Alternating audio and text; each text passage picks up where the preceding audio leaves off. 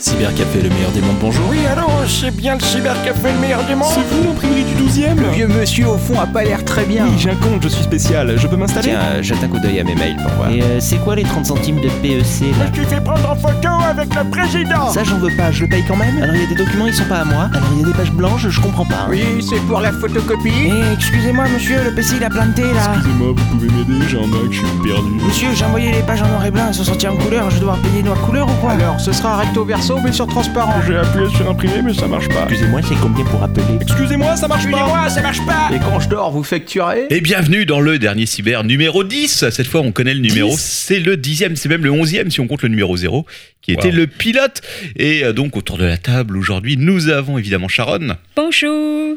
Et en invité exceptionnel, Mister D, Oui, David. bonjour, j'ai pas amené mon automatone pour euh, vous épargner ça. Ouais, alors je pense que les gens vont être un peu déçus. Euh, Sharon, tu connais l'habilité légendaire de David avec son instrument de C'est musique. qu'on m'a- Oui, oui, oui. On m'a demandé un tuto pour expliquer comment jouer de l'automatone. Mais écoute, tu devrais. Faut que je fasse ça. Je pense que tu Ouais, pourrais il faut devenir. se un- YouTube. Non mais j'ai Ouais. vu des gens, il y, a des, il y a des chaînes YouTube maintenant, il y, a des- il y a des mecs incroyables qui ont une... C'est même pre- presque trop bien joué si tu veux. Parce que l'intérêt de l'automatone, c'est Voilà. de jouer avec des fausses notes. Ça gâche le charme. Ça Si gâche c'est un trop- peu le si charme. c'est trop beau, ça gâche le charme. Ça gâche le charme.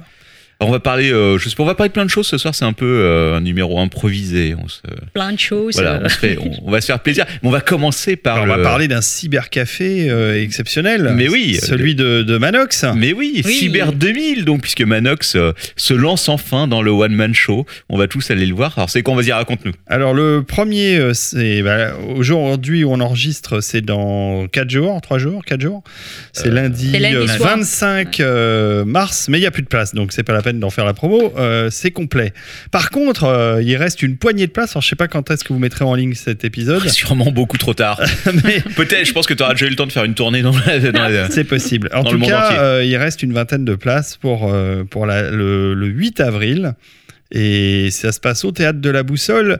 Et c'est à l'initiative du Père Manox qui euh, avait cette velléité de créer des personnages et de faire du one-man show depuis très longtemps. Et voilà, on en a parlé. Euh, Il se trouve que moi, depuis quelques années, j'ai monté cette boîte d'événementiel qui s'appelle Flynn's Evans, euh, surtout pour, euh, pour y adosser l'activité des Nuits au Max. Et puis, je me suis dit, mais pourquoi pas développer d'autres événements, d'autres types d'événements? Et j'ai proposé à Manox de produire son spectacle, son premier spectacle. Et voilà comment on en est arrivé là. Très bonne idée. Donc Manox s'est beaucoup investi. euh, il a pas l'air comme ça, mais il a bossé presque une Ah. année. hein. Écoute, moi, j'ai- moi qui ai pu assister, enfin j'aurais pu assister à des répétitions, je me suis gardé le, le plaisir pour la première. Je vais tout découvrir en même temps que Sharon. Oui. On va bien deux- fait. On va, on va, on va, on va se, euh, on va découvrir en live. C'est vrai que je crois que Manox avait été euh, choqué par son expérience au cybercafé. Il a bossé quoi euh, de- Il a posé Un mois avec nous? deux mois, je deux pense. mois avec ouais. nous? Il y a genre, deux mois, il y a ouais, genre avec 6 nous. ans, 7 ans, Ouais. plus? Je crois que ça l'a choqué à vie. En fait, le, cet homme n'est pas fait pour le contact avec le public. C'est ça. quelque chose qui. avec, non, pas avec le public, avec une clientèle. Oui, C'est pas la même chose. avec les êtres humains en, de- en règle générale, je pense aussi. Euh, Enfin bon, en tout cas, euh, on va, on va, on va Donc voir. voilà, c'est une, pe- c'est petite salle d'une centaine de places, très sympa. Euh, les sièges sont pas euh, numérotés, donc on, le premier arrivé, premier premier placé, mais, mais la, la salle est, est suffisamment petite pour qu'il n'y ait pas de mauvaise place. Euh, ça sera très convivial. C'est une salle en pente. Donc les, les- les, euh, spectateurs les plus au fond sont au-dessus de la scène, ce qui fait qu'il y a une, par 50 têtes. euh, voilà, ça, il y a une bonne visibilité de la scène quoi qu'il arrive. Euh, demain, on va faire des répétitions, les finales sur place avec le décor, et donc on va pouvoir savoir si Manox, on amplifiera sa voix ou non. Euh, parce que je vais, je vais acheter un petit micro euh, comme les stars, tu sais, les micros Ah couleur chair là qui qu'il peut avoir au coin de la bouche. euh, donc, euh, Comme Madonna. Exactement comme Madonna. Et, et d'ailleurs, il y a des parties chantées euh, dans le, dévoiler euh, le spectacle, il y a quelques chansons euh, dans le One, Ma- One Manox Show, comme on l'appelle. Ouais, j'ai l'impression Euh, qu'il y a des trucs qui viennent un peu de l'ADC aussi. Bah oui, bien sûr. Bah, euh, je pense que les spectateurs, les premiers spectateurs à venir sont des gens qui sont, qui, enfin, qui viennent de l'ADC et euh, et je pense que Manox est, est super content de, de de retrouver euh, ses auditeurs en live. C'est un peu comme le, le concert que vous avez l'habitude de faire, enfin auquel j'ai Oui. participé aussi. C'est un peu ça. ouais. Euh, Mm. Sauf que là, il n'y a pas, de- il y a pas les restes des, de l'équipe, mais, mais c'est sûr qu'il y aura des éléments qui viennent de, de l'apéro du Capitaine, ça c'est évident. Bon bah écoute, j'ai hâte de voir ça en tout cas. Il y a beaucoup de gens qui demandent euh, pour une tournée en province. Je, je pense qu'après il va falloir que tu l'embarques dans ta voiture Mais pour lui faire faire le tour de. France. On a, on a très envie, en tout cas, euh, d'aller euh, faire quelques grandes villes. Ce qui est génial avec le théâtre euh, et avec une scène théâtrale, c'est que c'est pas les, c'est pas les espaces qui manquent. Il y en a beaucoup, beaucoup dans toutes les villes. Il y a des, il y a des salles et des scènes et de toute taille. Euh, Ça va euh, d'une centaine de places à, à 1500, 2000 places. Donc, euh, je ne ferai pas faire encore les zéniths de province, mais ça viendra. Bientôt Euh, mais en tout cas, euh, oui, oui, on a très envie d'aller à Lyon, à Marseille, peut-être à, à Nantes ou à Lille, qui est une ville, ou à Compiègne, puisque moi je suis, je suis compiègnois, Ou à Roubaix. ou à Roubaix. non, mais il y a, y a- il y a plein de coins sympas, ou à Strasbourg aussi, si on fait les quatre coins cardinaux. Donc, euh, ouais, ouais, on va, on, va, on va bouger Manox de sa zone de confort. Ah là. On va le faire sortir du périphérique. Ouais, il est pas très à l'aise hein, comme nous tous euh, dès que tu dépasses. euh. Est-ce que son fan numéro un, qui est Lord ton père, le suivra au-delà du périphérique pour aller voir un de ses spectacles en province? Ça, Ah, je me pose la question. Parce que Lord ton père n'est pas, euh, plus toi et Lord ton père, vous êtes producteur en plus, à qui il ne se contente pas si tu veux de juste soutenir. euh, C'est euh, Alors Lord ton père, oui, c'est beaucoup impliqué dans les répétitions, dans le, dans le travail euh, éditorial, on va dire, du, du podcast. Il a passé beaucoup de temps avec Manox à, à lui faire répéter ses sketchs et à, et à lui faire réécrire ses sketchs aussi. Donc, euh, ouais, ouais, euh, Lord ton père, il a, c'est une part importante euh, du spectacle client suivant. J'espère qu'il va monter sur scène. Bah, je ne sais pas, mais en tout cas, il sera là, il sera dans la salle. Il sera là, vous serez là, Quacos sera là. Toute euh, l'équipe sera l'équipe, là. Il y euh, aura. Yeti a pris ses places. ouais, il y aura euh, Salomé qui sera là. aura- Anti-stress viendra probablement le 8 avril. Ouais, la deuxième Euh, date. À la deuxième date. Donc, euh, tous ceux que vous avez l'habitude d'entendre, et moi évidemment je serai là, mais vous avez, tous ceux que vous avez l'habitude de, de voir régulièrement dans, dans l'apéro du Capitaine seront présents euh, dans Voilà. ce, ce- ce- ce spectacle qui est pour moi le spectacle de l'année. Enfin, il n'y a pas autre chose. Et puis aussi, il y a des goodies. L'affiche magnifique qui est devant Oui, nous. que alors- tu On as- vient de recevoir. Alors l'affiche, hein, l'affiche et quelques goodies euh, qui seront offerts aux gens qui, qui viennent et qui prouvent qu'ils sont VIC. Ouais, du meilleur goût. Je vais envoyer une petite newsleak, donc si vous êtes VIC, bon, évidemment, euh, ce sera diffusé euh, dans un an, donc euh, ce sera un peu trop tard. Mais si vous êtes VIC, euh, vous pourrez, euh, dans cette newsleak, vous serez averti, vous aurez été averti qu'avec Je le me demande, mot de passe Captain, si tu ne devrais pas envoyer une petite newsweek avec un bon, un bon d'échange, tu sais, un, À imprimer. un- imprimer au cyber. Et voilà, Ah, et comme ça, la boucle est bouclée. En tout cas, à imprimer pour que que vous ayez en échange euh, l'affiche du, du spectacle et Tu- euh, quelques autres goodies. Vous allez le distribuer à la fin ou au début, ça? Eh ben, je ne sais pas. À mon avis, à la fin, ce sera mieux, parce que euh, sinon, au début, ça va être le bordel dans la salle, avec toutes Ouais. les affiches roulées et tout. Ouais, ouais, on va peut-être le distribuer à la sortie. Mm. Ça serait peut-être mieux. En effet. Faut Bon, bah, réfléchisse. Génial. Et puis sinon, évidemment, les New Max qui continuent. Moi, j'ai eu l'occasion d'aller à New Max Tarantino, qui était quoi, il y a, il y Il y a a deux six mois Déjà Ah ben, Non. c'était en novembre. C'était à Attends. 4 mois. Oh, putain, le temps passe trop le vite. temps Ouais. passe vite. Vache. Bah oui, oui, c'était très chouette. Euh, D'ailleurs, je vois que tu, euh, sur Twitter que tu as réclamé une deuxième nuit vu euh, l'arrivée de la bande-annonce du nouveau film Ah, de putain. Tarantino. Chouette, très chouette bande-annonce. Ça donne Ouais. vachement envie. Hein. Mm. Donc, de voir ça. Bah, alors, en tout cas, ce qui est sûr, c'est que le nouveau film de Tarantino sera euh, programmé au Max Linder cet été quand il sortira. Donc, c'est déjà une chose. De là à faire une autre nuit, ça va être, euh, ça va être compliqué parce que la filmo de Tarantino, elle est compliquée pour faire des nuits. C'est pour ça que la première, euh, on, avait, on a pu faire trois films qui permettaient de, rentrer dans les, dans les 8 heures de projection et d'entracte. Euh, même si Pulp Fiction est assez long, euh, le premier, euh, euh, Reservoir Dogs, est assez court. Et le dernier qu'on a passé, Une nuit en enfer, est pas très long non plus. Mais le je- problème de la plupart des films de Tarantino, c'est qu'ils sont très longs. Ouais. Mais euh, moi, je suis. euh, il avait participé à True Romance. Moi, j'aimerais beaucoup voir True, Trop Romance, romance, sur, ça sur pourrait être écran. chouette, ouais. Ce serait, ce serait Trop top, romance, euh, peut-être le premier Kill Bill, euh, Ouais. peut-être Jackie Brown. euh, Ah, Jackie Brown, excellent. ouais. Jackie Brown, ça serait bien. hein. Mm. Bon, Ah bon. ouais. En tout cas, on retrouve toujours les New Max tous les quoi, tous les deux mois maintenant? Non, non, tous les mois. Tous les mois, euh, putain. Alors ça dépend. euh, c'est pas hyper, hyper euh, régulier dans la semaine du mois dans lequel ça arrive. Mais euh, ouais, c'est, c'est tous les mois. Là, la, la prochaine, c'est tout début avril.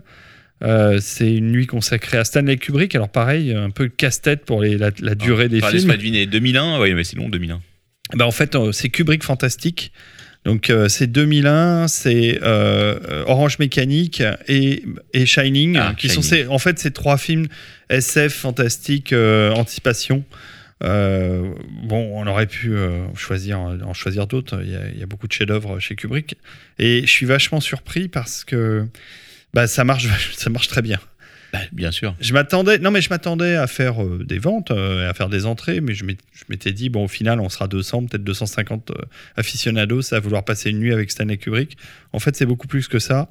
Je sais pas si on sera complet, mais on sera, on sera, on sera nombreux. Ah, je passerai peut-être, écoute. Sur le... En tout cas Tu veux pas venir, 2001 Charles c'est la. C'est quand exactement c'est le 3 avril. Il reste encore quelques places. C'est le, le, le 2001 qui passera en premier. Euh, C'est la copie remasterisée en 4K qui sera diffusée sur le Christie 4K. Donc la qualité devrait être vraiment au rendez-vous. euh, Cool. de, de ce film dont la dont l'image est, est hyper importante donc euh, ouais non c'est ça va être j'attends de- de- en fait c'est surtout pour celui-là que je, je voudrais revoir la, la copie pour euh, pour euh, Orange Mécanique bah il y a qu'une copie et puis pour euh, Shining c'est la version US la version courte entre guillemets euh, pour encore une fois des problèmes de durée, j'ai demandé spécifiquement à Warner d'avoir cette version-là parce que l'autre fait presque 3 heures, 2h45. Je sais même pas si j'ai déjà vu la version long. longue. Ouais, c'est bien, hein, c'est, enfin, de toute façon, euh, c'est du Kubrick, donc c'est super. Mais euh, moi, j'aime la version normale, de base. Euh, C'est celle que j'ai toujours connue, qui est, une- qui est un, qui est un excellent film pour moi. hein. Enfin, j'aime beaucoup ce film-là. Euh, Quacos pourrait nous en parler, puisqu'il il a, il a fait ses- une partie de ses études sur, sur Shining, donc Ah oui, euh, vrai. il aime beaucoup. Peut-être qu'il viendra, d'ailleurs, j'en sais rien. Il faut que je lui propose. Bah écoute, propose-lui. Euh, en dehors de ça, bon, tu fais plein de trucs, de toute façon, je sais pas, on va pas Bah, il y a. Food Anime qui est, qui est un peu en stand-by là parce que les- trouver du cinéma d'animation euh, c'est c'est compliqué. Mais il y en a Euh, plein du cinéma d'animation, c'est Ouais, dur que mais ça non, trouver. en fait, c'est les droits euh, qui posent problème. Ah, Les droits, euh, parce que moi, je veux passer des, des, des, des arcs de série et tout ça, c'est des demandes. euh. Enfin, déjà, les opérateurs à distribuer ça sont, sont peu nombreux. Il y a, il y a Kazé via ADN, euh, il y a Crunchyroll et Wakanim. Après, euh, il y a Atanim qui a des droits aussi, mais c'est voilà, il y a plus des, des boîtes indépendantes. Il y a Eurozoom un peu qui, en tant que distributeur, a des, a des droits, mais tout ça, c'est une galère pour trouver. c'est un sac qui- de nœuds, ouais. Donc, euh, nous, on a beaucoup de soutien de la part de Crunchyroll, qui sont très sympas. Olivier Fallet, euh, ancien, euh, euh, ancien euh, rédacteur en chef de, de Animeland, qui est un type super. Il, a, il est très investi dans le développement de Crunchyroll, qui est donc cette, euh, cette, euh, cette chaîne en, de VOD euh, d'animation, qui est concurrent direct de Wakanim et d'ADN. Et Crunchyroll, je, je, vais- en profiter pour faire leur pub. Euh, D'abord, leur, leur, catalogue est très sympa et c'est moins de 5 euros. Je, c'est 4 euros, je crois que c'est 4,99 euros par mois ou 3,99 euros, je sais plus. C'est un abonnement limité à la, à Netflix. illimité euh, à la Netflix, ouais. Ok. Et bah voilà, c'est pas cher. On, on l'arrête du jour au lendemain, donc on peut en profiter quelques mois pour voir les séries qui vous intéressent, puis après vous vous désabonnez ou vous continuez, enfin selon, selon vos goûts. Bref, moi je trouve qu'ils font un super taf et ils nous ont beaucoup aidés euh, pour Food Anime. On a fait euh, avec eux, on a fait Psycho 100, on a fait euh, Cabaneri, euh, qui était la, même euh, boîte que, les Titans, l'attaque des Titans. C'était euh, voilà, donc euh, ouais, c'est c'était c'est très chouette, très très chouette ce qu'ils font. Et un autre Olivier qui lui est chez Wakanim. Ils nous ont aidés au début, au lancement, à faire une belle série aussi qui s'appelle Kizumonogatari, un truc de vampire complètement délirant. Et voilà, on a fait trois soirées food anime qui ont été plutôt des succès. Alors la difficulté, c'est la préparation de la nourriture, parce que le principe, c'est vous venez voir des, animés au Club de l'Étoile, et en plus, entre deux films, euh, on mange un bento ou, euh, ou un bol. euh, voilà, c'est vachement bon. C'est- ça a beaucoup plu, mais c'est toute une organisation, quoi, parce qu'il faut nourrir 100 personnes, quoi, dans une salle de cinéma. Et vous, avez, vous avez des, euh, des fournisseurs Oui, alors au début, j'ai fait travailler un, un copain qui s'appelle Fred, qui a, un, qui a un resto à côté de mon bureau qui s'appelle Boulma. Je vous le conseille d'ailleurs, c'est un resto emporté le midi euh, où il nourrit un peu, euh, comme Le beaucoup quartier. de gens dans le coin, euh, voilà, les- le, le- le quartier d'affaires qui est devenu le dixième, où il n'y a plus que des gens qui bossent. Euh, et donc il est ouvert le midi, il fait des, euh, il fait des bobounes, il fait des bento, il fait des banh mi, enfin il fait des, Des ramen non, il fait Non, pas de pas de ramen. ramen. Mais euh, voilà, donc ils ont, ils ont eu l'habitude de servir beaucoup et, euh, et avec une formule variée, etc. Donc j'ai fait appel à lui au début parce que c'était euh, c'était simple et ça s'est très bien passé. Et le dernier, Psycho 100, c'était avec une, une fille, une japonaise qui s'appelle Mai. Et Mae, elle nous a fait aussi un, un bento japonais euh, traditionnel. euh, et là, elle s'en est super bien sortie. C'était délicieux. Et on devait faire Naruto Boruto, mais ça n'a pas, ça a Ah. pas pris. Pourquoi cause des Euh, droits ou parce que Non, non, euh, je- l'ai je l'ai annoncé un peu tard. Il y avait très peu de réservations. Je me suis, j'ai dû annuler parce que on, on a été, c'était vraiment pas suffisant pour engager euh, les dépenses que représente le fait de préparer à dîner, de faire venir les gens, etc. Euh, mais je leur, je leur programmais peut-être et donc elle nous aurait fait des ramen là pour, euh, Ah bah oui, pour, forcément. Naruto Boruto. Ouais, c'était, chouette, mais c'est pas simple. Pareil, au Club de l'Étoile, on fait aussi les doubles affiches Starfix. Euh, Il y en a une demain soir. donc, euh, ça, c'est tous les mois aussi. Putain, mais t'arrêtes jamais quoi. Je sais pas comment tu fais pour organiser tout ça. Bravo, hein. Bah, Franchement. euh, je, je commence à être un peu rodé. bah, les doubles affiches et Food Anime, c'est moins de boulot parce que parce que c'est quand même moins important. Euh, c'est sûr que les nuits au max. euh, Mais bon, je suis bien aidé. Il y a Monsieur Smith, euh, il y a la mise à feu. euh, Il y, a, il y a Lucie, évidemment. Euh, Lucie, euh, qui travaille avec moi déjà depuis un moment, qui est partie là euh, à Metz pendant un six mois. Elle Ah travaille avec les équipes du Nexus 6. euh, D'accord. La web fait- série. voilà, donc euh, elle fait plein de trucs intéressants en production, etc. Elle se forme. Et elle reviendra après. Mais elle, elle continue à demain soir, elle sera à la soirée double affiche et elle fait les allers-retours entre Metz et Paris pour, euh, Bon, pour assister aux soirées. Non, c'est en plus avec le TGV, c'est rapide. Ouais, c'est clair. Donc euh, voilà, et j'aimerais beaucoup exporter tout ça en province, mais ça prend énormément de temps. Et j'ai à peu près euh, 50 autres projets euh, posés sur mon bureau, donc euh, je non, je m'ennuie pas, ça va, tout va bien. Eh bah écoute. Oh, mais c'est super. C'est cool, mais on va aussi parler de ton passé, parce que justement, le- Ah. le, truc, le truc qui est exceptionnel, et en fait, ça, ça je, je sais plus si je le sais, euh, je pense que je l'ai découvert après, parce qu'en fait, quand on est au début, quand on s'est connus, euh, on a fait, bon, on avait fait les podcasts ensemble, apéro et tout, et après, j'ai appris que tu avais bossé dans la reprographie, en fait. Oui. Au final, ce qu'on fait aujourd'hui. Alors nous, pas euh, dans un cybercafé parce que non. ça n'existait pas. Bah oui, puisqu'il y a Il n'y avait Internet. pas d'Internet. et oui, Euh, quand j'ai travaillé, c'était entre 92 et 95. 1900, hein, 92, Oui. pas 1800 ni euh, 2000, euh, 92, pas encore. Euh, entre 1992 et 1995, euh, j'ai bossé dans, un, dans, un, dans une petite boîte de reprographie qui s'appelait Copie Conforme. Et, euh, et c'était vachement intéressant. Je pense que s'il y avait eu l'Internet à l'époque, on aurait fait Cybercafé probablement. Euh, mais la repro, c'était passionnant parce que, alors, Levallois, c'est Levallois-Perret est une ville particulière. il y a beaucoup de boîtes. il y a beaucoup de. d'ailleurs, Non seulement il y a beaucoup d'entreprises, mais il y a surtout beaucoup d'agences de, de com et de pub à l'époque. Euh, moi, je venais d'ailleurs d'une petite agence de pub euh, que j'avais quittée parce que euh, j'en avais marre et, et que surtout, euh, en fait, Copy Conforme était un de nos, était un de nos fournisseurs et ils m'ont, ils m'ont dévoyé, euh, ils m'ont, ils m'ont, ils m'ont dit mais viens bosser avec nous, tu vas voir c'est sympa de faire de la photo. Non, je faisais pas du tout de graph- graphisme. Ah, tu hein. faisais rien. Non, non, non, je faisais, je faisais pas de graphisme. Euh, le truc, c'est qu'en fait, c'était le tout début. Souvenez-vous, début des années 90, c'est le tout début de l'impression couleur sur, la, sur les photocopieurs. On en avait parlé avec nous, on a repris une boutique, euh, donc on a repris un magasin de, de repro en septembre.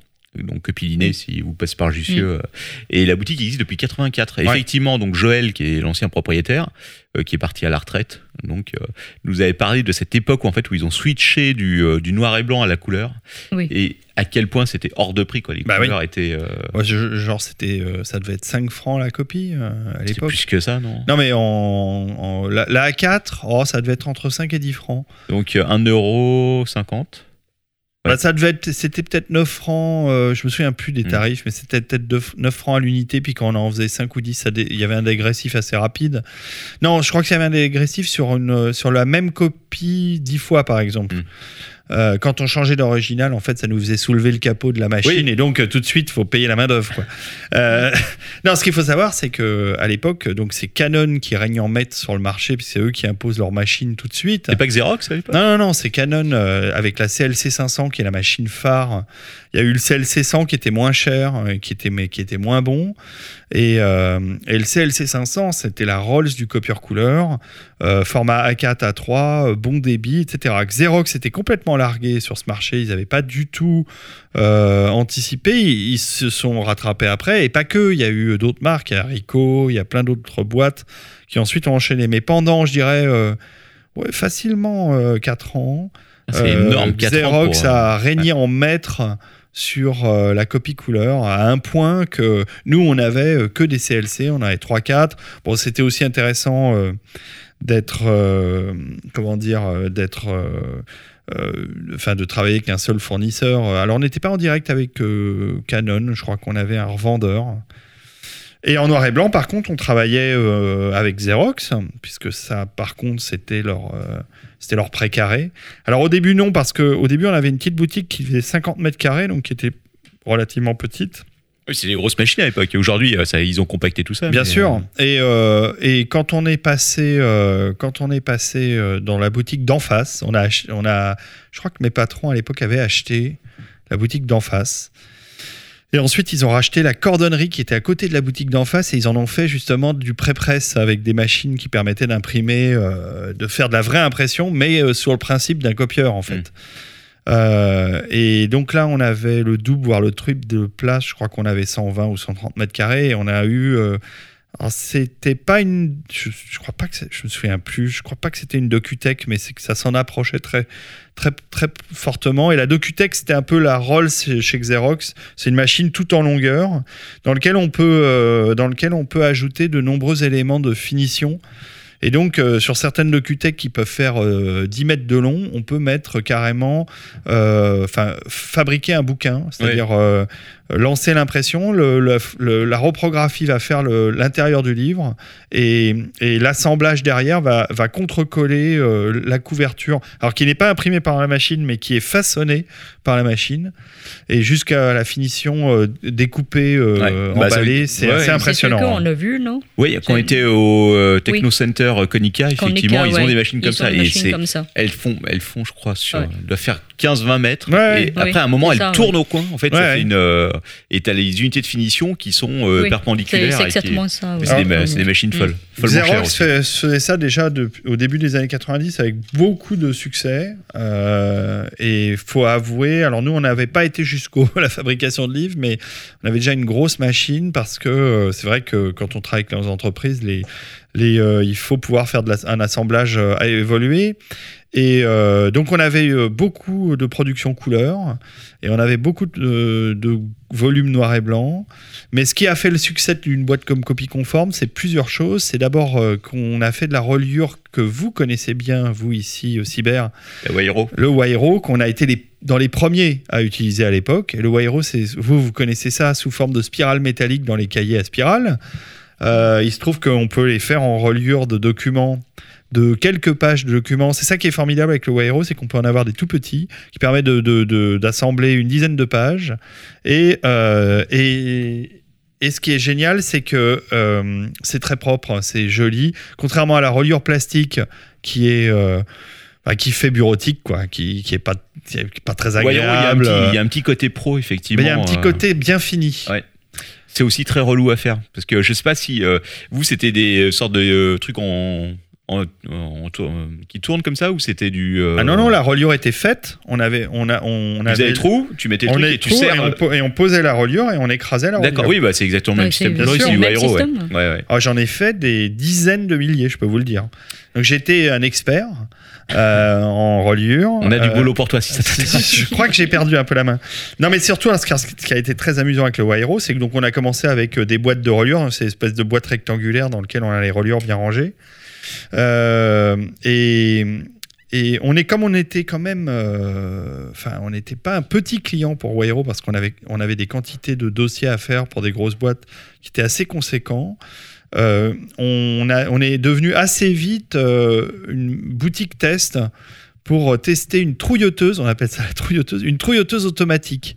C'est-à-dire qu'on mettait les piles de dossiers assemblés les uns au-dessus des autres et la machine faisait passer horizontalement euh, les feuilles par deux ou trois.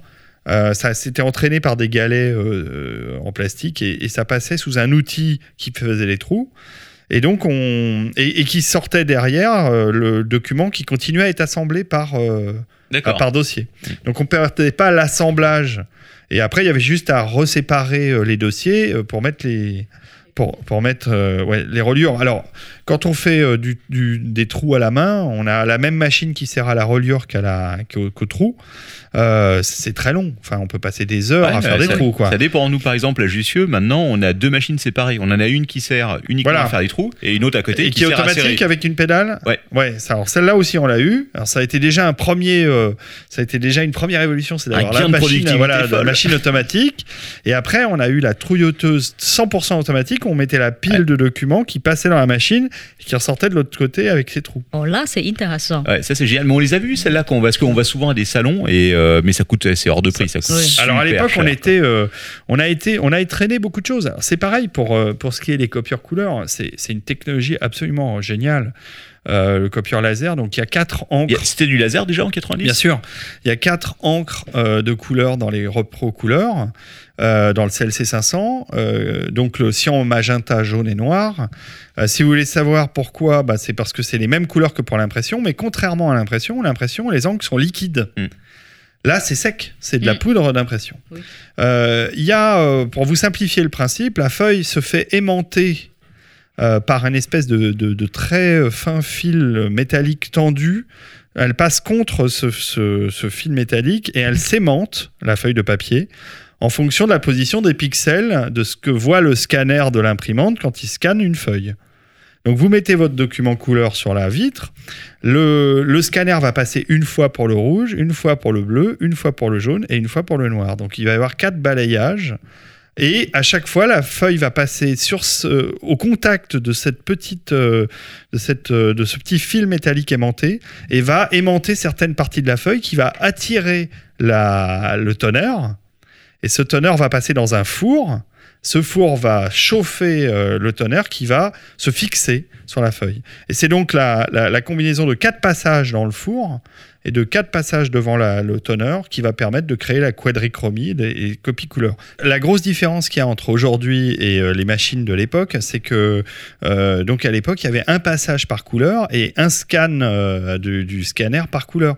Aujourd'hui, les machines mettent en mémoire l'image, scannent une seule fois, les, les quatre couleurs sont décomposées et au moment du passage dans la dans, l'impression et au, au niveau des teneurs, en fait les teneurs sont en ligne, ils sont alignés noir, jaune, cyan, magenta et tout se tout se dépose et se se cuit puisque ça cuit dans le four de la machine en un seul passage. Ouais. Et ça c'est assez euh, c'est assez formidable puis ça a permis d'augmenter euh, terriblement euh, le, le rendement. Je crois qu'à l'époque on devait faire une vingtaine de copies minutes au mieux.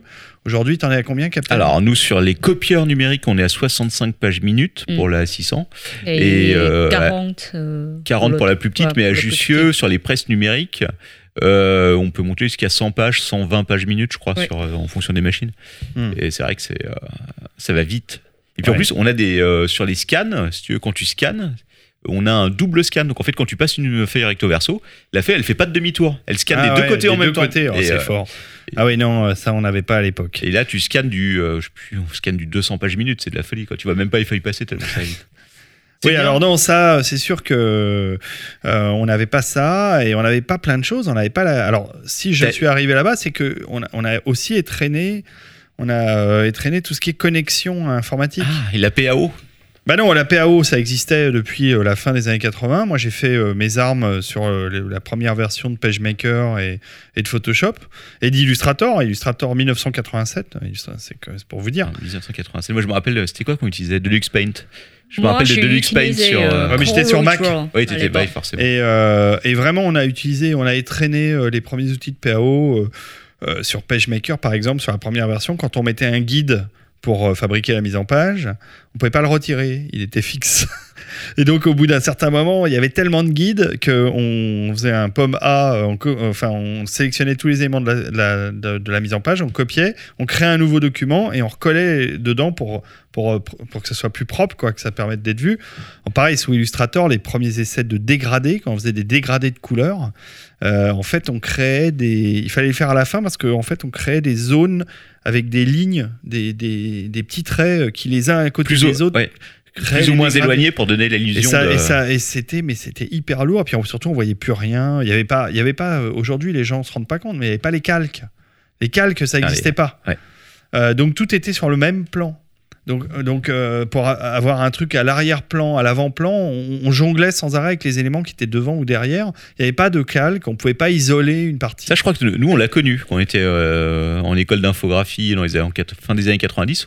On a connu euh, les premiers les illustrateurs où il n'y avait pas de calque. Ah, Photoshop, en tout hein. cas, Photoshop a intégré les calques aux alentours de 95, 80, non 97 peut-être, 96, 97.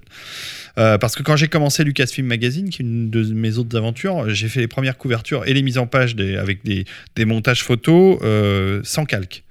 Donc euh, au deuxième, même peut-être au troisième numéro, donc euh, ouais peut-être 96 pour euh, l'arrivée des Sans calques. calque, quoi. Si vous connaissez un peu Photoshop, les calques, c'est essentiel. Comment tu bosses enfin, Oui.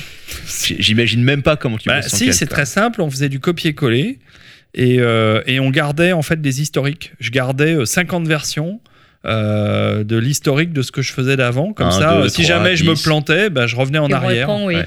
Donc, et c'était ouais. euh, pff. Interminable. Bah, en même temps on était content enfin je veux Oui, dire euh, il n'y avait pas autre chose donc le jour où les calques sont arrivés on s'est rendu compte à quel point c'était formidable mais euh, comme on connaissait pas euh, on, se, on se plaignait pas Euh, mais bon pour en revenir à la repro et à, et à la euh, et à copie conforme euh, une des choses donc on a traîné c'est la sortie euh, directe ce qui nous a ouvert des marchés très intéressants avec Matra par exemple euh, qui euh, euh, publiait les comptes rendus financiers de l'entreprise juste avant les assemblées générales et, il fa- et on recevait les documents à 19h parce qu'il fallait que les bourses intéressées Soient fermées. soient fermées.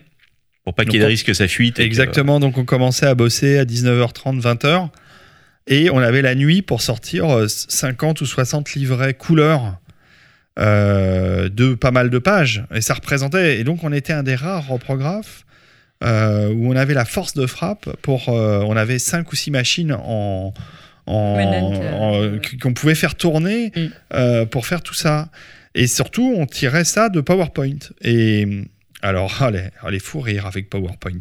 Alors, on avait un, un- un appareil que je pensais quasiment expérimental hein, qui s'appelait l'UTI 10. C'était un appareil de chez Canon qui permettait de relier un Mac au, euh, au copieur. Euh, vous allez rire, cet appareil était donc un spooler d'imprimante, mais non PostScript. Oh la vache. D'accord. Ce qui fait que euh, la, la rasterisation, ce qu'on appelle la rasterisation, c'est la transformation de- de- d'informations post-script d'une page. Le post-script, c'est ce qui décrit vos polices de caractère, euh, Toutes les euh, informations. toutes les d'un document. Euh, quand il y a une image dedans, une photo par exemple, c'est pas du post-script, c'est du raster, parce que c'est des points. Des points rouge, vert, bleu Du bitmap, quoi. du bitmap. Euh, le, le- la rasterisation, c'est le passage du PostScript en point euh, que- qu'effectue un ordinateur via ce qu'on appelle un spooler d'impression. Il y en a eu des très célèbres après le fameux UTI-10. Il y a eu les, les premiers Fieri qui existent toujours Ouais, probablement. qui- oui, oui, on les a. On en a un, euh, on a deux même. à- Alors Non, ça, on les- un seul à- le, le Fieri, nous on a connu, j'ai connu ça vers la fin de ma, ma période de ta reprographe. carrière de reprographe. Euh, et on a traîné les premiers euh, qui étaient buggés à mort. Et en fait, Ils le sont toujours. C'est, c'est- c'est- Je te ça, rassure. permet, ça permet surtout euh, les Fieri aujourd'hui d'imprimer sur ce qu'on appelle sur des traceurs. En fait, c'est les grands, c'est les imprimantes grand format. Ah, pas Euh, seulement. pas hein. seulement. Non, aujourd'hui, les, les presses numériques ont des, euh, Ah bah des les presses numériques oui. aussi, ouais. principalement pour la gestion des couleurs, mais aussi pour la gestion des documents, puisque ça permet de, de régler l'importance des tâches, de modifier directement les tâches euh, sur le Peut-être faire de, l'impla- de, de l'implantation, enfin de la. euh, quand tu as un livret avec Oui. 48 pages, tu peux faire euh, la, Ouais, disposition Ouais, en ouais. fonction. Euh, L'imposition. L'imposition, c'est ça, je cherchais le mot. Tout à fait.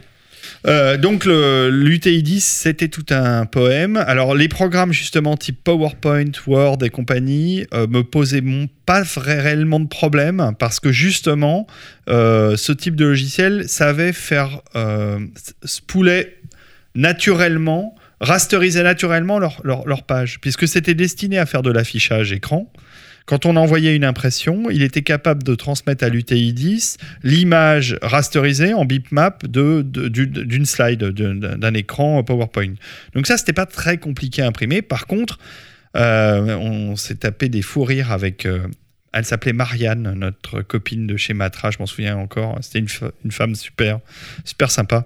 Et, euh, et ils faisaient des verts fluo et, de, et des Ah, bleus électriques euh. Matra, tu vois, sur euh, leurs documents. Et nous, évidemment, on sortait des bleus nuit et des verts enterrés. euh, Ouais. J'avais beau lui expliquer que le- ce qu'elle voyait à l'écran, les couleurs fluorescentes qu'elle voyait à l'écran, c'était parce que c'était du RVB, du, le, le principe d'affichage d'un écran, des, des luminophores de, de- de- des écrans CRT. À l'époque, c'était pas du LCD, mais c'est le même principe aujourd'hui. Euh, c'est toujours du RVB. Et que quand on passe au CMJN, il n'y a, pas- il y a pas une lampe derrière la, Ouais. derrière la Ça marche page. pareil. euh, ça marche pas pareil. Donc C'est pour ça que tu as intérêt à bosser sur ton document quand tu bosses sur Photoshop ou sur ailleurs. En, En prévisualisation, Ouais. c'est MJN, voilà, c'est pomme Y, ou enfin, euh, j'appelle ça toujours pomme, mais c'est euh, la touche, euh, je sais je, sais pas, c'est la petite euh, Windows. c'est- alors, je sais pas la touche Windows pour euh, du PC, mais bref, vous avez une option, euh, option euh, Y ou je sais pas Mm. quoi, Y, contrôle Y peut-être, qui vous permet de prévisualiser ce que ça va donner en CMJN, et ça peut avoir des surprises. Il y, a deux, il y a deux choses qui posent problème dans l'impression, c'est la prévisualisation en CMJN et aussi euh, les profils d'impression. les faux gras. Les faux gras, les swaps, euh, les euh, Euroscale, euh, Coat. euh, C'est pour ça que dans 99% des cas, en fait, euh, à moins que le client soit très exigeant, tu balances ça comme ça et, et tout va bien. et ouais, et tu, tu croises les doigts. Et puis généralement ça passe. Parce que bon. Donc non mais il y a tout. C'est marrant parce que c'est marrant parce que moi qui qui en qui ai vécu de l'intérieur puisque j'étais d'abord graphiste puis ensuite reprographe la révolution de la PAO. euh, j'ai vu la fin euh, des, des Berthold et, des, euh, et des- de la photocomposition.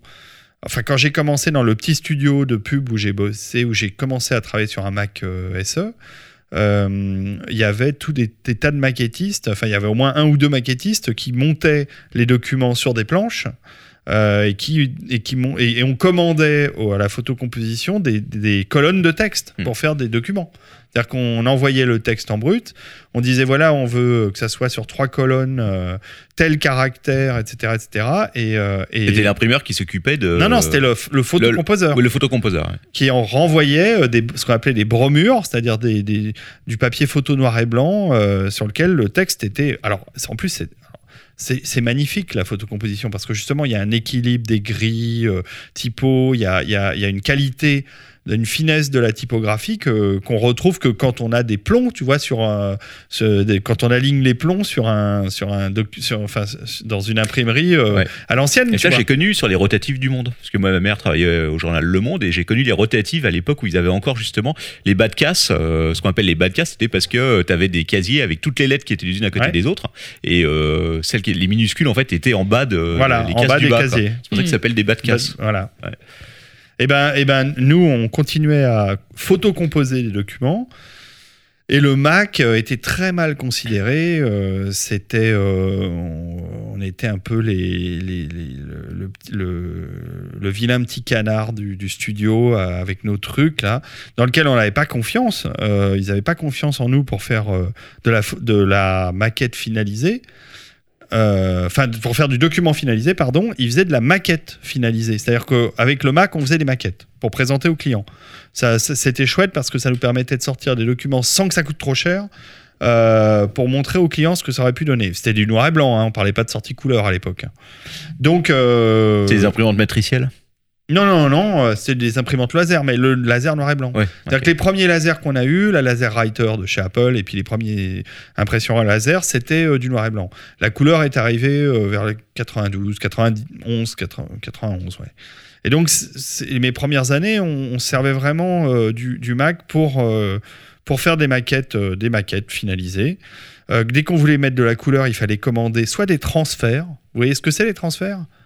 Oui. eh ben, c'est euh, c'est euh, c'est des trucs qui sont sur un espèce de papier cellophané Ouais, là. Tu et chauffes pour. euh, Non, non, qu'on Ah, tu grattais. qu'on pour- grattait comme d'un décalcomanie, quoi. Et c'était. Et on- alors, si on voulait des titrailles en couleur, on envoyait un bromure, donc euh, un, un- un truc sur papier photo en noir et blanc, et, et on commandait des transferts. Et on recevait tout- toute une série de transferts. Ça coûtait une fortune. Euh, non, mais les gens se rendent pas compte, mais ça coûtait une fortune. Et donc, on faisait les titrailles pour les maquettes finalisées avec du transfert. Au pire, si on n'avait pas le temps, on pouvait faire ce qu'on appelle un color key. Alors un color c'était du papier euh, photo euh, euh, avec, une, avec une surface photosensible. Euh, donc on a- c'était rangé dans des, dans des boîtes noires, hein, comme pour de la photo. euh, Pour, euh, ouais, pour pas abîmer le. pour pas voilà insoler le truc. On, fa- on fabriquait, un- on imprimait ou on fabriquait un transparent noir, et, enfin avec le texte ou le truc qu'on voulait mettre en couleur en noir sur fond transparent. On allait au labo, on insolait avec ça C'est comme pour faire de la sérigraphie en fait. Exactement, C'est la même on la insolait euh, la- le color key.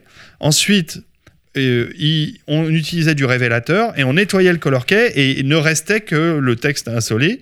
Et ça faisait donc un transparent avec le texte en couleur qu'on collait à la bombe sur la, sur la maquette. Alors généralement, on s'arrangeait pour que le, le transparent dépasse du format de, de, de la maquette pour qu'on puisse couper proprement autour et pas avoir une bande euh, en plastique euh, moche. quoi.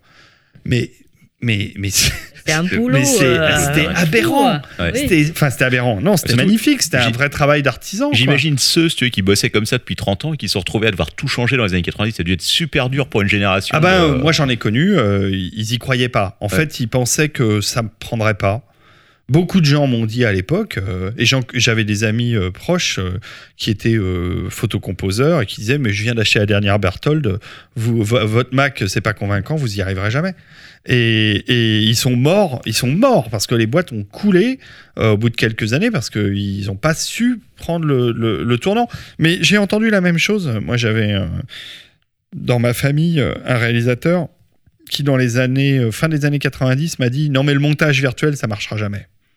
Bon, bah, c'était la même réaction ouais. euh, de, de nombreux euh, réals qui montaient en vidéo hein, sur des bancs de montage ou avec euh, du, du film, du film, du 35 mm, et qui disaient bah, non. euh, non, non, le montage virtuel, ça prendra jamais. Bon, bah, bah, voilà. Bah, dans la PAO et dans la reprographie, ça a été la même chose. Quand la couleur est arrivée, ça n'a pas été pris au sérieux. Ça, mais tout de suite, les reprographes qui ont enquillé sur cette techno ont, ont séduit leur clientèle très vite. Et euh, Copie Conforme, c'est très bien développé. Moi, je suis parti euh, pour monter Lucasfilm Magazine en 95.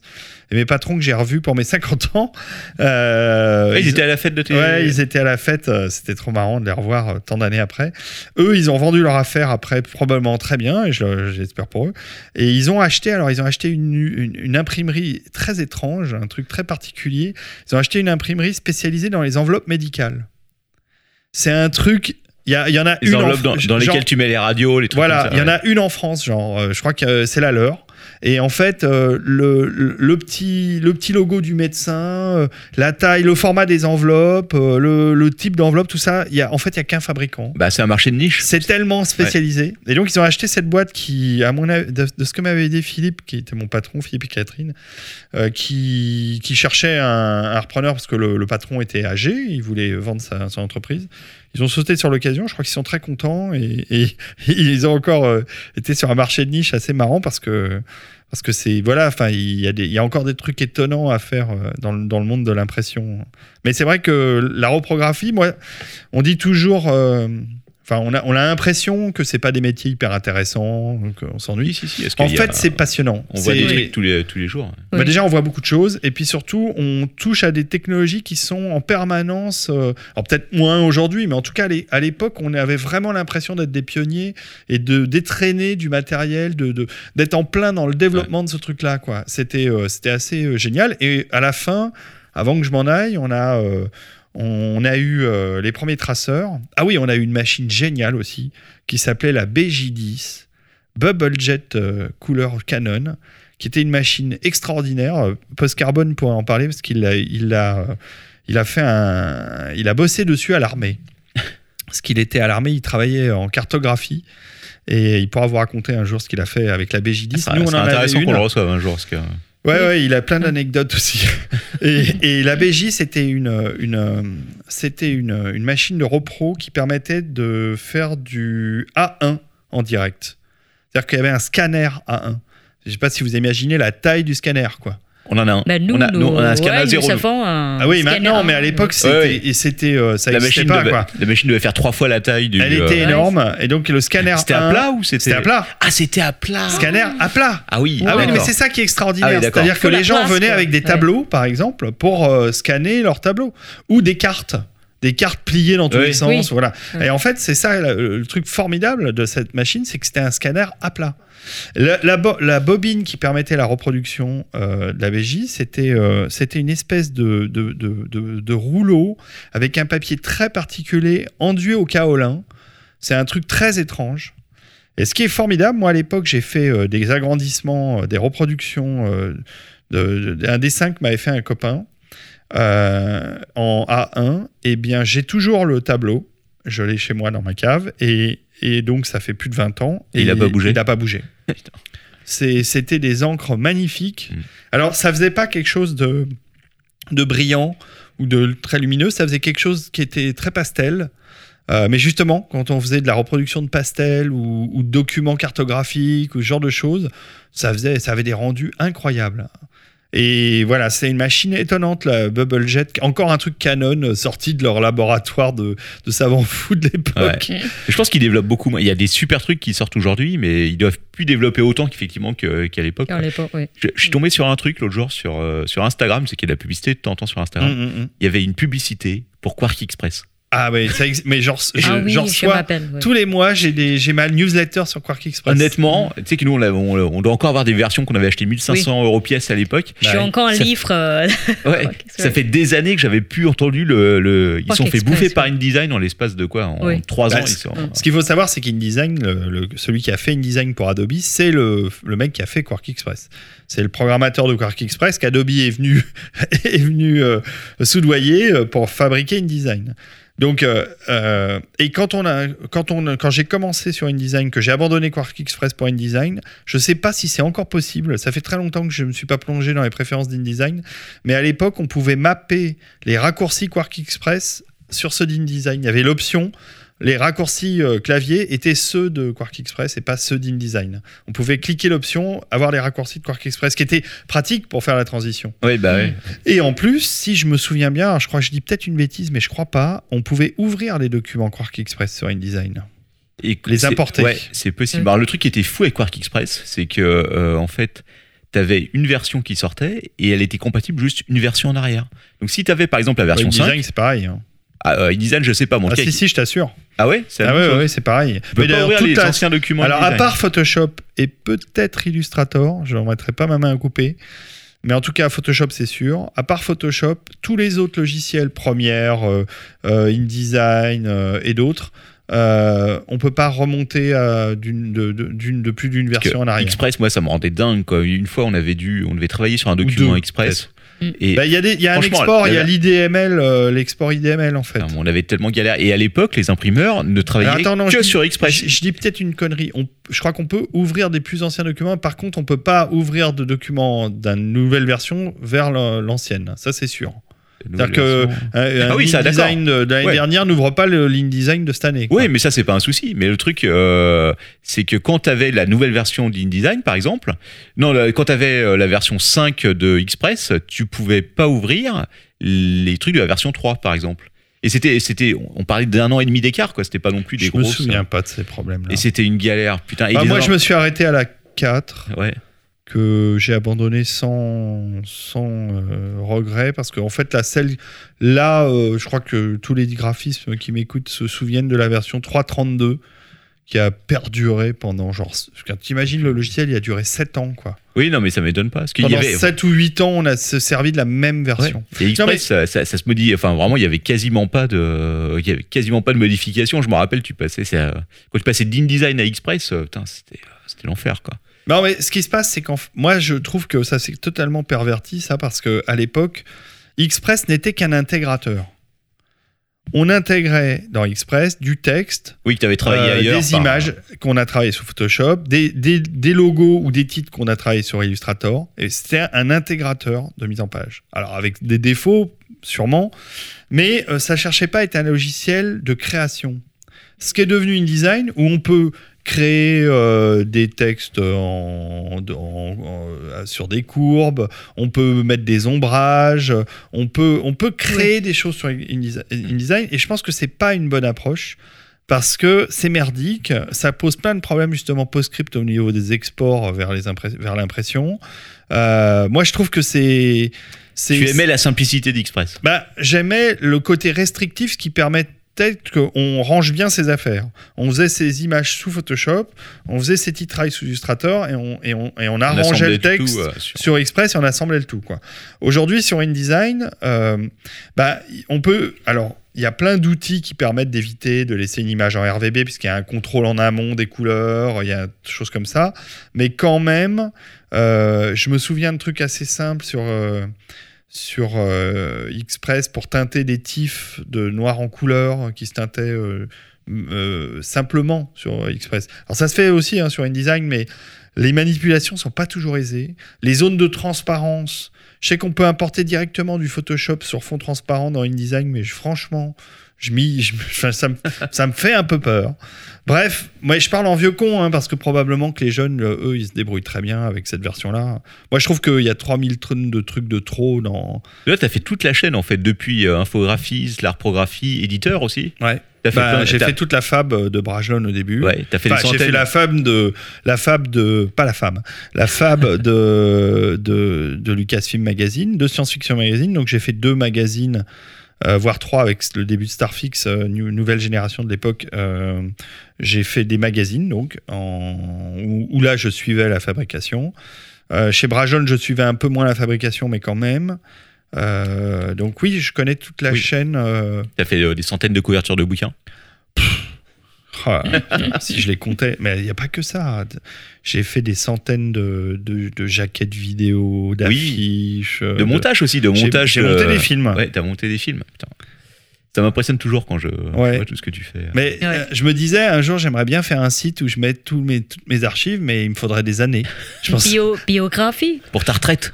Non, je crois que c'est pas très intéressant, mais, mais c'est marrant parce que, euh, pareil, euh, le, le montage vidéo, euh, moi qui avais une formation de réal à la base, j'ai fait l'ESRA, euh, une école de, de- de réalisation audiovisuelle. Laissera en, en pirate. Voilà, le, le seul élève pirate de l'ESRA, je peux le dire à ce micro. D'ailleurs, ils me poursuivront pas aujourd'hui. Je suis d'ailleurs toujours, je suis d'ailleurs dans les anciens élèves. hein, je reçois les news des, des anciens élèves.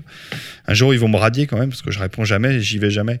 Mais, mais ouais, ouais, j'ai fait les, j'ai fait l'ESRA en élève pirate. C'était les premières années. et J'avais pas l'argent euh, pour euh, pour payer l'école, ça coûtait trop cher. Donc, du coup, euh, t'y es t'y allais au culot. Tu t'es pointé. je, je me suis pointé au cours parce que j'avais des copains qui, eux, payaient à l'école.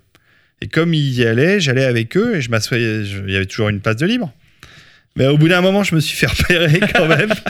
Mais par, qui est- euh, qui est- C'est qui c'est euh, qui, Qui est vous êtes cet qui, homme vous? Je dis, bah, je, suis, euh, je suis un copain de Jean-Christophe et, euh, et j'aime beaucoup vos cours, donc je viens les écouter, mais je, je fais pas de bruit, hein, je vous dérange pas. Ça a fait marrer les profs parce que. euh, parce qu'ils détestaient le patron, qui je crois que toujours le même, et, euh, et, et ça les faisait marrer qu'il y en ait un qui soit là à squatter. Ouais, c'est surtout les, les, les TD qui étaient sympas à faire.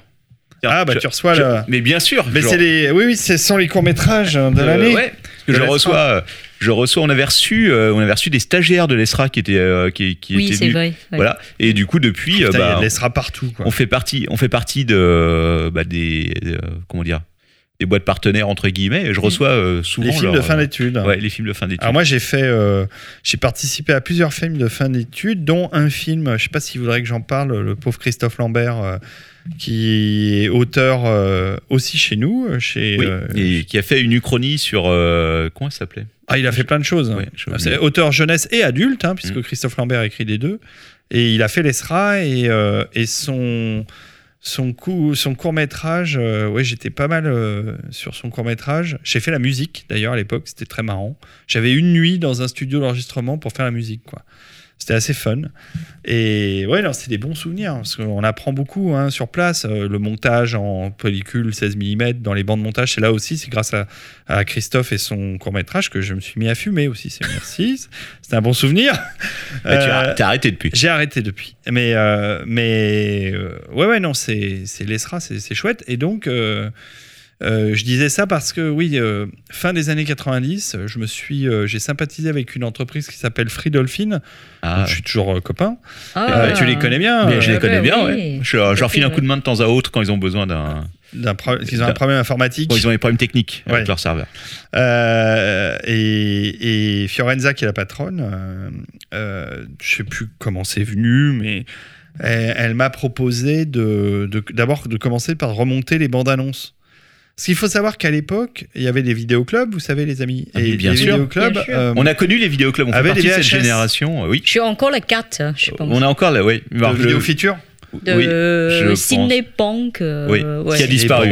Oh, voilà. ok, c'était génial. Je crois qu'il n'y en a plus un seul aujourd'hui. Non, non, c'est fini. Ils ont tous non. disparu. Bah ouais, Ouais. non, il y a Netflix. C'était Bah ouais. encore les cassettes, non Ouais, Euh, sûr. Pour Ouais, moi, c'était encore Ouais, les cassettes. oui, et après DVD. Et, Après les euh, voilà. DVD, ça n'a pas duré longtemps. hein, Non. DVD. Non. Non, mais est-ce que c'est les cassettes Donc, euh, à l'époque, quand il, il- Fridolfi achetait pas mal de, de, de films euh, télé.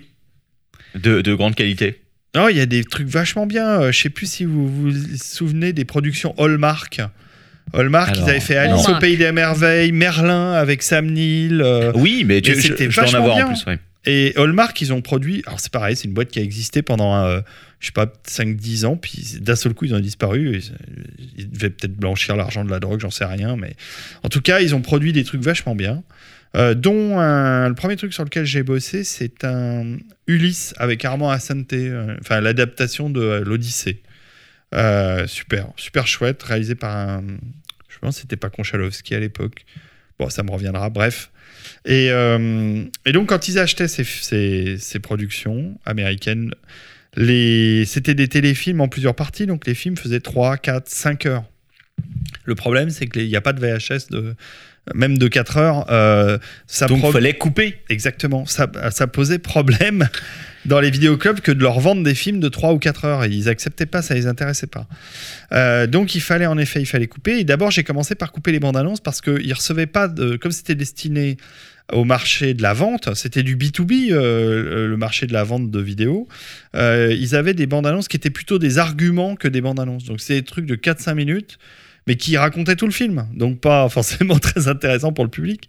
Donc euh, je me suis équipé à l'époque d'une d'une euh, DC10 de chez Pinnacle, qui est une carte de montage, euh, Putain, je, ouais, je me rappelle. superbe carte Mm. de montage euh, DV, format DV. Je me suis équipé d'un lecteur DV Cam.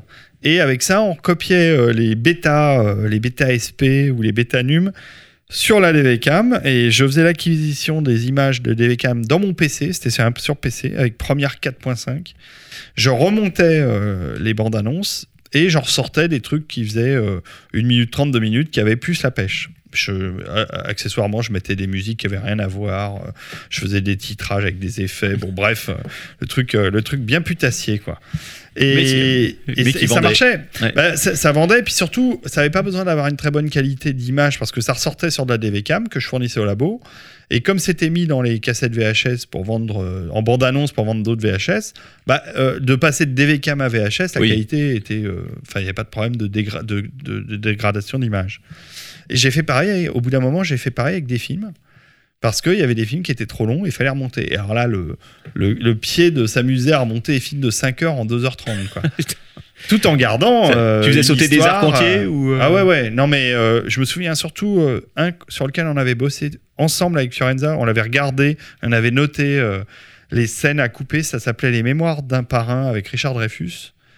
C'est un très chouette téléfilm d'ailleurs. Et Martin Landau. Enfin, il y avait un chouette casting. Le, truc faisait 5 heures. Et ben, c'est simple. euh, Il suffit de couper dans sa vie les trucs qui sont moins intéressants que d'autres. Et ça a donné un film de 2 heures et quart, je crois. 2 heures et demie que les Américains ont vu après, après coup. Euh, et moi, je travaillais pas sur des, ce qu'on appelle des VI, des versions internationales, sur lesquelles il y avait la- les, les- les- les pistes séparées. hein. Je travaillais sur la version définitive avec la VF. Mm. Donc, il fallait que je bidouille euh, les bandes son pour éviter qu'on entende des coupes. Ou, voilà. et, euh, et quand ils ont vu la version montée, ils ont demandé à Fridolfin les, les, ce qu'on appelle les, le, le- les numéros de bord pour refaire un montage, le même chez eux, parce qu'ils le trouvaient vachement mieux. et, et, Fiorenza était obligé de leur dire, mais on n'a pas de numéro de bord, c'est notre monteur, il, il a fait ça à l'arrache sur son PC, quoi. Et c'était des trucs qui sortaient de première 4.5 et de mon PC sur DVCam, qui se retrouvaient au labo, reproduits sur 250 magnétoscopes VHS et ça partait dans les vidéoclubs. Ça, je les ai vus, les, Ouais. les, les labos de, de, de repro. Et ça, ça, c'est génial. Il y a des vidéos hein, que tu peux trouver sur euh, peut-être sur, sur l'INA ou je sais plus où. Tu vois justement des, euh, des salles entières de magnétoscopes en train de reproduire des, des cassettes. C'est génial. Mais oui, parce qu'aujourd'hui, euh, bon, euh, je parle même pas euh, des, des mémoires flash, mais, mais euh, même sur un Blu-ray, c'est du pressage. D'ailleurs, j'ai fait un reportage sur la fabrication des DVD au début des années 2000, qui est sur un, en bonus de, du Dixième Royaume. Vous voyez ce que c'est le Dixième Royaume? C'est la série euh, S- fantastique euh, sur un monde fantasy parallèle à New York. Ah, C'est vachement bien. Ouais. C'est passé Alors, sur la J'en ai 6 pas. plusieurs fois. Ouais. Et, euh, et Fridolfin avait sorti euh, la- le DVD. C'était un DVD. Et euh, j'étais parti, je leur avais proposé, je leur ai dit, mais ça serait cool d'avoir un bonus autour du 10e royaume où on explique comment on fabrique un DVD. Donc j'étais parti en Allemagne, c'était un fournisseur allemand. euh, et j'étais parti avec ma bagnole au milieu de la neige. euh, Je failli m'en plafonner un, arbre parce que c'était bien enneigé. Et euh, j'ai filmé toute la chaîne de fabrication du DVD, qui est la même hein, pour le Blu-ray. hein, c'est juste que le matériel. Enfin, voilà. C'est super intéressant. C'était super intéressant. C'était présenté par Stéphane Evano. Euh, C'était très chouette à faire euh, comme petit documentaire qui expliquait bah, voilà, comment est-ce qu'on fabrique un, un- un DVD. J'étais aussi allé chez Made in Europe pour, euh, pour regarder comment se faisait le doublage de la série. C'est là que j'avais rencontré à l'époque la voix de la princesse Leia. Ah, merveille. Femme formidable. Euh, et, et voilà, c'est un super souvenir ça. Et donc c'est encore un truc que j'ai fait. Mais alors, Et C'est fou le nombre de trucs que tu as pu faire. Comme je suis toujours, euh, je suis toujours étonné par. bah, j'ai eu de la chance. euh, j'ai fait des t-shirts aussi euh, pour Cinestore. beaucoup de goodies pour Cinestore. Ah tu ouais. vois ce que c'était Cinestore Ouais. La boutique euh, qui a été euh, rachetée et tuée par Canal et Allociné. mais c'était mon copain Olivier Marchal qui avait monté ça. Il avait une boutique dans le 17e et, et il faisait du, du, du goodies de, de ciné. Et ouais, après, on a, on a créé beaucoup de trucs. Des... Avec mon pote Sari, euh, il faisait des t-shirts euh, épisode 1 et moi je faisais des t-shirts Seigneur des Anneaux. J'ai regardé toute la Bible euh, Seigneur des Anneaux, il y a des tas de textures, ça super sympa, que j'ai gardé dans Ça mon peut, ordinateur. ça peut servir. Ah ouais, non, mais c'est- chouette. hein. Et donc on fait des. Ouais, on faisait des trucs. Comme, comme tu as travaillé euh, dans les maisons d'édition, Ouais. juste euh, te demander quelque chose à propos de cyber. Nous, on a beaucoup de clients, bon, beaucoup non, mais on a, de temps en temps, les clients, euh, ils viennent demander, euh, euh, les copies de les livres. euh. Euh, alors, c'est quoi en fait Nous, on refuse, souvent. Donc, les clients, après, peut-être ils sont pas contents, ils partent, euh, voilà quoi. Mais c'est quoi les règles? C'est Ah bah, c'est simple, peut, euh, euh, je pense que Lord ton père confirmerait ce que je dis, mais euh, Oui. c'est interdit de reproduire un livre, en- Voilà. même en photocopie. C'est c'est ce qu'on dit, oui. Ouais. En fait, euh, il y a des règles. Bah, nous, on, on, on paye entre autres. euh, c'est quoi C'est le Centre C'est national. le CFC. Ah, le CFC, voilà. Ouais. Et le CFC, tous les ans, euh, bah, tu payes tous les ans pour avoir le droit d'avoir des copieurs en libre service.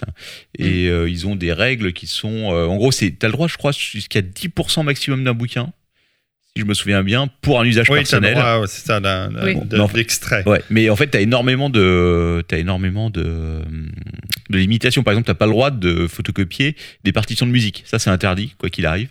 Mm. Euh, t'as pas le droit de photocopier des œuvres, je crois, qui n'ont pas encore été diffusées. Je me souviens plus exactement. Enfin, en tout cas, il y a énormément de. Alors les partitions de musique, vous refusez quoi bah, Bah, c'est en on libre service, donc euh, euh, c'est euh, oui. c'est bien marqué noir sur blanc, mais après, tu vois, on n'est pas derrière Parce que les nous, gens. on les- moi je me souviens qu'on les faisait, mais c'est Bon, pas, des, crois que- c'est pas des grosses demandes. hein. C'est Oui, non, c'est vraiment rare. C'est euh, c'est quelqu'un qui Mais généralement- passer, euh, c'est généralement un prof de, de piano qui veut passer à ses élèves. Ouais, même pas nous, on a beaucoup en fait de. Enfin, on a beaucoup, c'est un bien grand terme. Euh, ceux qui veulent faire les partitions, souvent, c'est ceux qui interprètent. On a, comme on a l'opéra à côté, et qui ont besoin en fait de feuilles volantes parce que euh, c'est beaucoup plus pratique pour eux Bah oui, quand ils sont sur leur pupitre que de se retrouver avec un. tout à avec fait. un avec Ou un alors il faut démonter la reliure de la Ouais, partition, voilà, ouais. c'est pas Mm. pratique. ouais. Ouais, c'est ça. ouais. Mais Bah, fait- de toute façon, c'est pas rentable parce que, euh, en effet, quand euh, une fois il y avait quelqu'un qui était venu pour faire photocopier un livre entier, donc je lui ai dit on peut pas. Oui, on peut. Voilà. Ouais, et je lui ai dit de toute façon, au prix où c'est, ça vous coûte moins cher d'acheter le bouquin plutôt que de le, que sûr. de le photocopier. Quoi. Même d'occasion, parce Ouais. que euh, les livres sont rares, euh, ceux qui sont chers. euh, euh, non, non, ça vaut, ça vaut pas le coup. Et en effet, c'est interdit. C'est Mm. interdit. On n'a Oui. pas le droit. Voilà. Verboten C'est Verboten. Pas de Même les, même les musiques, les films, nous, on fait pas les Non, ça, copies oui, non, de non, les Non, vous faites que les billets de hein. banque recto verso Là, les billets de banque, bien sûr. Et, et les pièces d'identité. Voilà, et les, euh, voilà, les titres boursiers, ce genre de choses. Voilà. Non, les, les pièces d'identité, ça passe, mais comme on disait effectivement tout à l'heure euh, avant, euh, peu de gens le savent, mais tous les nouveaux copieurs, et ça fait des années que ça dure, hein, en fait, il y a des protections qui font, Oui. même Photoshop aussi, Photoshop a une protection qui fait que sur Photoshop, c'est impossible d'ouvrir un scan de billet, par exemple. Mhm. Parce que Photoshop va repérer qu'il y a des filigrammes et il va interdire, il va le marquer. hein, vous êtes en train d'essayer d'ouvrir un, un document interdit et les photocopieurs vont refuser aussi de le faire. Si vous essayez de faire une photocopie de billet, eh bien votre photocopieur va vous mettre une erreur. Elle va vous- il va vous dire non, c'est interdit. Il y a quelque chose là-dessus qui, euh, qui est protégé. Mm. Et c'est le cas aussi pour certains euh, diplômes. Il y a des diplômes qui sont protégés comme ça, pas beaucoup, mais euh, Mm, les certificats, tout ça. ouais, ouais, ouais, il y en a peut- quelques-uns. Et les qui- photos de leur ton père. Et les photos, oui, bien sûr. Ça, ça passe pas dans les Voilà. photocopieurs Les photos plus. de leur ton père en slip, euh, Non. elles sont rares marche pas. Et elles sont, elles sont protégées. C'est vrai que, ouais, ouais, non, n'essayez pas de reproduire un billet de 500 euros, euh, ça, ça Est-ce sera que- une erreur. Est-ce que tu as eu des expériences fantastiques dans ta euh, carrière de reprographe Est-ce que tu étais en contact avec les clients pour le coup Ah là là. J'ai en partie oublié. C'est- C'est-à-dire que, c'est-à-dire que ce genre de mauvaises expériences, euh, enfin les mauvaises expériences, on les, on les élimine de, de, De son C'est cerveau. ouais. mieux oublié. C'est vrai. Ouais. Mais ouais, non, non, oui, bien sûr, il y a des, il y a des chieurs, il y a des, il y a des vieux qui, qui mettent un temps fou. à- Ah non, non, c'est, c'est- il y a tous les cas de figure que vous retrouverez d'ailleurs dans le spectacle de Manox, qui Oui, est en suivant. Oui. Est-ce que Max, c'est un peu inspiré de, ce que, de son expérience aussi Alors après, c'est beaucoup plus. euh, D'après ce qu'il m'a dit, c'est beaucoup plus varié que ça. C'est plus une, une base. Ah, Moi, je sais pas, moi j'ai trouvé ça assez, assez vrai. Il faut qu'il revienne faire un stage chez nous, je pense. euh. Ouais, ça a dû évoluer. Ouais, il a besoin peut-être de se mettre à jour sur le, sur le business. Non, mais on avait, on a, oui, on a eu des, on a eu des, on avait des personnages, euh, des gens, des personnes, des clients récurrents, pénibles. euh, Bon, ça, ça arrive partout, mais finalement assez peu parce que comme on travaillait beaucoup avec les entreprises, Oui, c'est plus simple de si c'est la boutique était ouverte euh, à tout le monde. voilà, le, le- je dirais que 70% de notre travail était lié à, à des, à des boîtes, aux boîtes du coin. Donc, bon, voilà, à ce Ça simplifie, ouais, c'était pas très compliqué. Mais c'est vrai que la clientèle, c'est il faut, faut, ouais, faut pouvoir l'assumer. J'ai eu une fille euh, il y a pas longtemps, en fait. Je sais pas ce que tu t'appelles. Tu étais là aussi, Captain? Euh, elle est venue avec une clé USB et il y a les chansons euh, dedans. Elle est, elle est arrivée et elle a dit oui, je vais faire une copie de ces, voilà, toutes ces chansons-là dans les clés. Et moi, tout de suite, je dis euh, bah, non, on n'a pas le droit de faire les copies de chansons, donc euh, on ne peut pas faire. Et elle est moitié en pleurant, comme euh, non, mais c'est moi qui ai chanté. euh, en fait, c'est mes chansons, c'est moi. Moi, je, dans une demi-heure, il faut, je rendez-vous avec euh, la maison de musique. Il faut que je dépose absolument le CD, sinon, euh, comment je fais moi maintenant tu Vraiment, je vois ses yeux Des fois, on peut faire des exceptions. Alors, donc après, elle dit oui, oui, quoi, moi, c'est moi qui ai chanté, c'est mes musiques, comme ça. Donc après, euh, moi, j'ai J'ai dit, laissé bon, attendrir, Sharon. Ah, Non, mais tu, as- tu as bon cœur. J'ai dit, bon, bah, ok, mais exceptionnel. Voilà, une De toute façon, fois. là, on a quasiment plus de lecteur CD, on n'a plus Euh, qu'une seule machine qui a un graveur DVD qui marche en fait. C'est ouais, fou, hein. euh, Je, je Ça a complètement disparu pour, aussi. Pour elle, après. euh, C'est bien, tu, tu l'as probablement sauvé. Souvent, on sauve des gens comme ça qui. euh, ouais, mais bon. Ah tu, bah tu vois la votre- tête, tu vois la tête, alors tu. C'est votre vocation. euh. Mais bon, je me souviens avec émotion, euh, à 5 minutes de fermer euh, la boutique, du client qui arrive échevelé avec euh, dou- 12 000 copies à Ah, faire, ouais. une à une, Ah ouais, là, recto verso. J'ai dit, il faut absolument que je les fasse ce soir. Et vous pouvez me le relier. euh. Et ah non, celle-là, elle n'est pas dans le bon sens. On rouvre la reliure. Enfin bon, Et là, t- t- c'est vrai que l'envie de meurtre, le, c'est. Et tu te dis, non, tu peux pas. Parce que bon, c'est ton, c'est ton sacerdoce. Et tant pis pour euh, le- la soirée cinéma que tu as Ouais. prévu d'avoir après. Mais des fois, t'es- t'es, euh, nous, on est aussi, de, on peut être aussi des clients chiants. Par exemple, on bosse beaucoup parce que des fois, il y a des, il y a des projets qu'on peut pas faire nous-mêmes en fait, Euh, parce que c'est en trop grosse quantité, Ouais. parce que c'est de l'offset et tout. Et là, on a eu une série là depuis trois semaines, l'enfer quoi. Euh, Je, je pense que les mecs ils me maudissent, mais en même temps, c'est c'est de leur faute. Qu'est-ce que tu veux que je te dise? Les mecs, on imprime des cartes de visite recto verso, ils trouvent moyen de foutre les cartes de visite recto verso tête bêche. Ah ouais.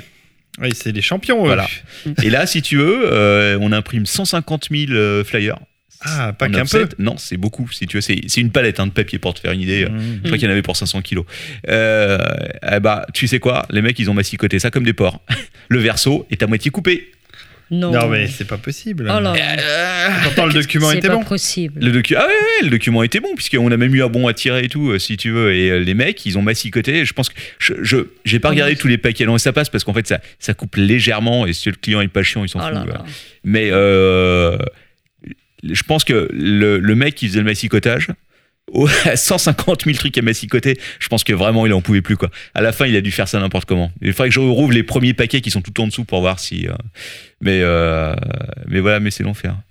Puis des fois, il y a des trucs que tu peux simplement pas faire. Il y a, mais, par exemple, du- l'impression blanche sur un fond noir. Mm. C'est super compliqué parce Mm. que quand c'est de l'offset, ça bave un peu et du coup, tu as des quand c'est trop petit, Ouais, non, c'est. Ouais. en trois Très points, qu'est-ce que tu veux ouais. foutre Non, moi j'ai vraiment j'ai des bons souvenirs, euh, des choses étonnantes justement avec euh, les livraisons de documents confidentiels. euh, Ah.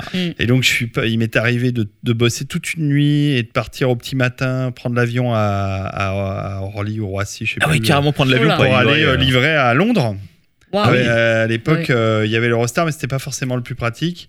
Euh, et, et ouais, ouais, c'est génial.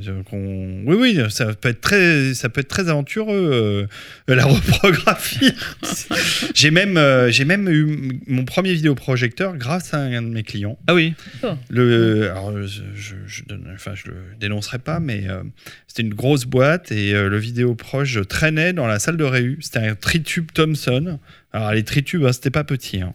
Et je venais livrer un truc et euh, on se connaissait bien. hein. Et je lui dis oh chouette un tritube, euh, c'est sympa. Vous en faites quoi? Il me dit oh on n'arrive pas à le régler, oh, c'est chiant, euh, c'est une galère. On pensait que c'était simple, mais en fait c'est pénible. Tu le veux? Voilà. En gros, tu, tu, tu veux, tu veux l'essayer. Non, il m'a pas proposé de me le donner, mais il m'a proposé de l'essayer.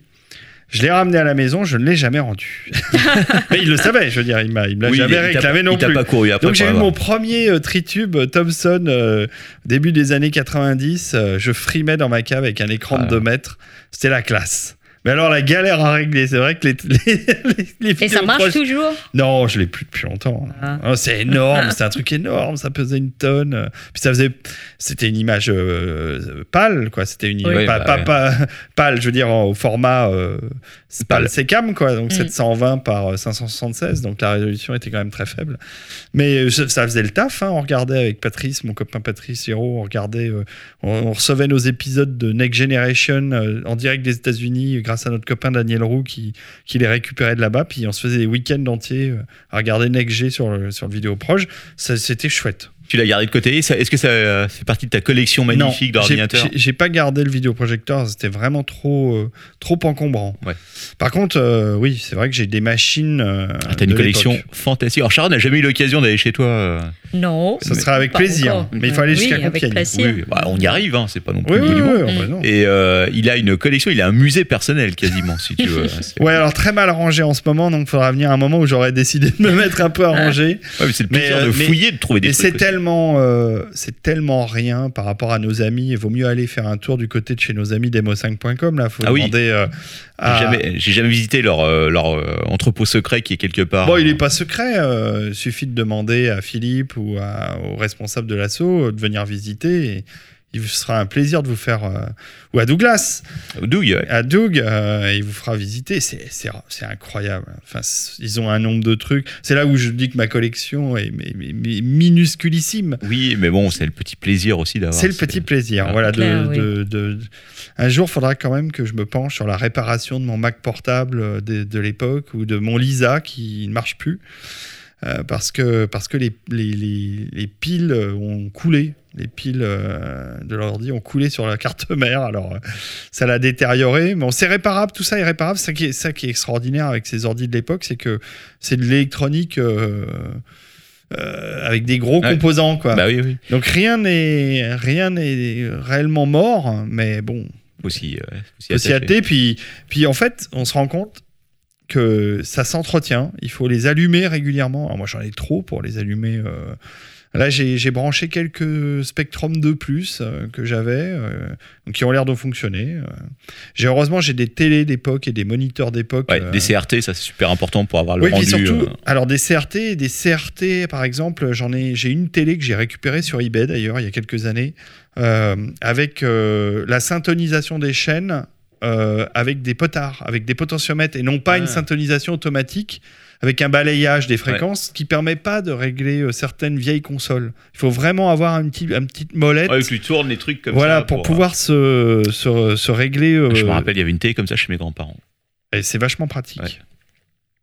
J'ai une télé à l'ordre de ton père aussi. La fameuse. Alors ton père n'a plus de télé, cet homme vit comme un moine, si tu veux. Il a, Il en a, il a pas plus- besoin. Il n'a plus aucune distraction. Sa seule. euh, Il n'a pas besoin de ça. Oui. Il a son iPhone. Il Oui, a c'est vrai. Son iPhone. Ça concentre. Plus ça va, plus j'ai l'impression que l'écran de son iPhone diminue. si tu veux. Quand je le vois, des fois, il est comme ça. c'est fou. Après, c'est assez agréable d'avoir un petit téléphone aussi. Oh, il est Euh. pas si petit le sien, mais bon. Oui, il, oui. il en est content, je crois. Mais écoute, c'est le principal.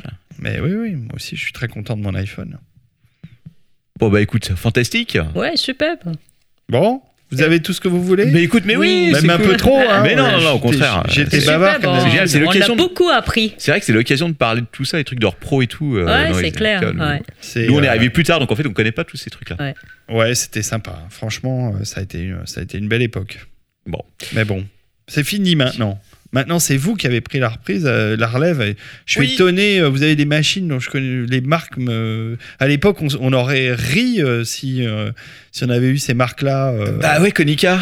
et c'est- et- et c'est devenu voilà, des marques qui étaient majeures dans la repro. Ah oui, j'ai eu la chance aussi de visiter le siège de Xerox à Paris. Je crois qu'ils sont plus au même endroit d'ailleurs. Ils ont été, et, euh, Xerox, ils n'ont pas été rachetés ou il n'y a pas eu une fusion ou un truc? Je sais pas, mais en tout cas, ils étaient à Saint-Ouen euh, ou à Clichy. Non, Saint-Ouen, je crois. Et euh, dans- au siège, il y avait, euh, bon, il y avait leur démo évidemment, mais il y avait surtout leur première machine, Ah. leur Mhm. premier copieur. Eux aussi, ils avaient leur musée personnel. Ouais, et c'était assez impressionnant à voir. Un truc où, alors, euh, on faisait tout à la main. Ah bah oui, oui. Fallait euh, insoler la copie, euh, la faire, euh, as- aspirer le, le, le toner, faire cuire le truc. non, mais c'était hallucinant. Mais quand, quand s'appelait aussi ces trucs qu'ils avaient dans les écoles, c'est dans les années 80, 70, 80, là, avec une manivelle que tu tournais pour faire Ah oui, les renéotypes. Ah oui, les renéotypes, ouais. Ah, ça, Ah, et ça sentait l'alcool. Ouais, ouais, exactement. Ouais, odeur, faisait ça sur un carbone. Ouais. Alors ma mère qui était prof, enfin qui était maîtresse d'école, en a fait des tonnes. Donc euh, les, les professeurs soit tapaient à la machine, soit écrivaient à la main sur un papier. Et derrière, il y avait une feuille de carbone. Et c'est cette feuille de carbone qui permettait de refaire des reproductions. Ouais. C'était une petite machine, on mettait de l'alcool dans un tampon et ça permettait de, de transférer euh, le carbone bleu euh, qui était bleuté sur les feuilles. De... Voilà, c'était dégueulasse, on voyait rien Oui, du tout. tout à fait. Mais euh, à l'époque, c'était. Mais j'ai ce souvenir. T'as t'as pas dû connaître Sharon, je pense. Non, peut-être. là, je connais pas. Ouais. C'était un peu. Je sais pas si c'était franco-français ou si. C'était. euh.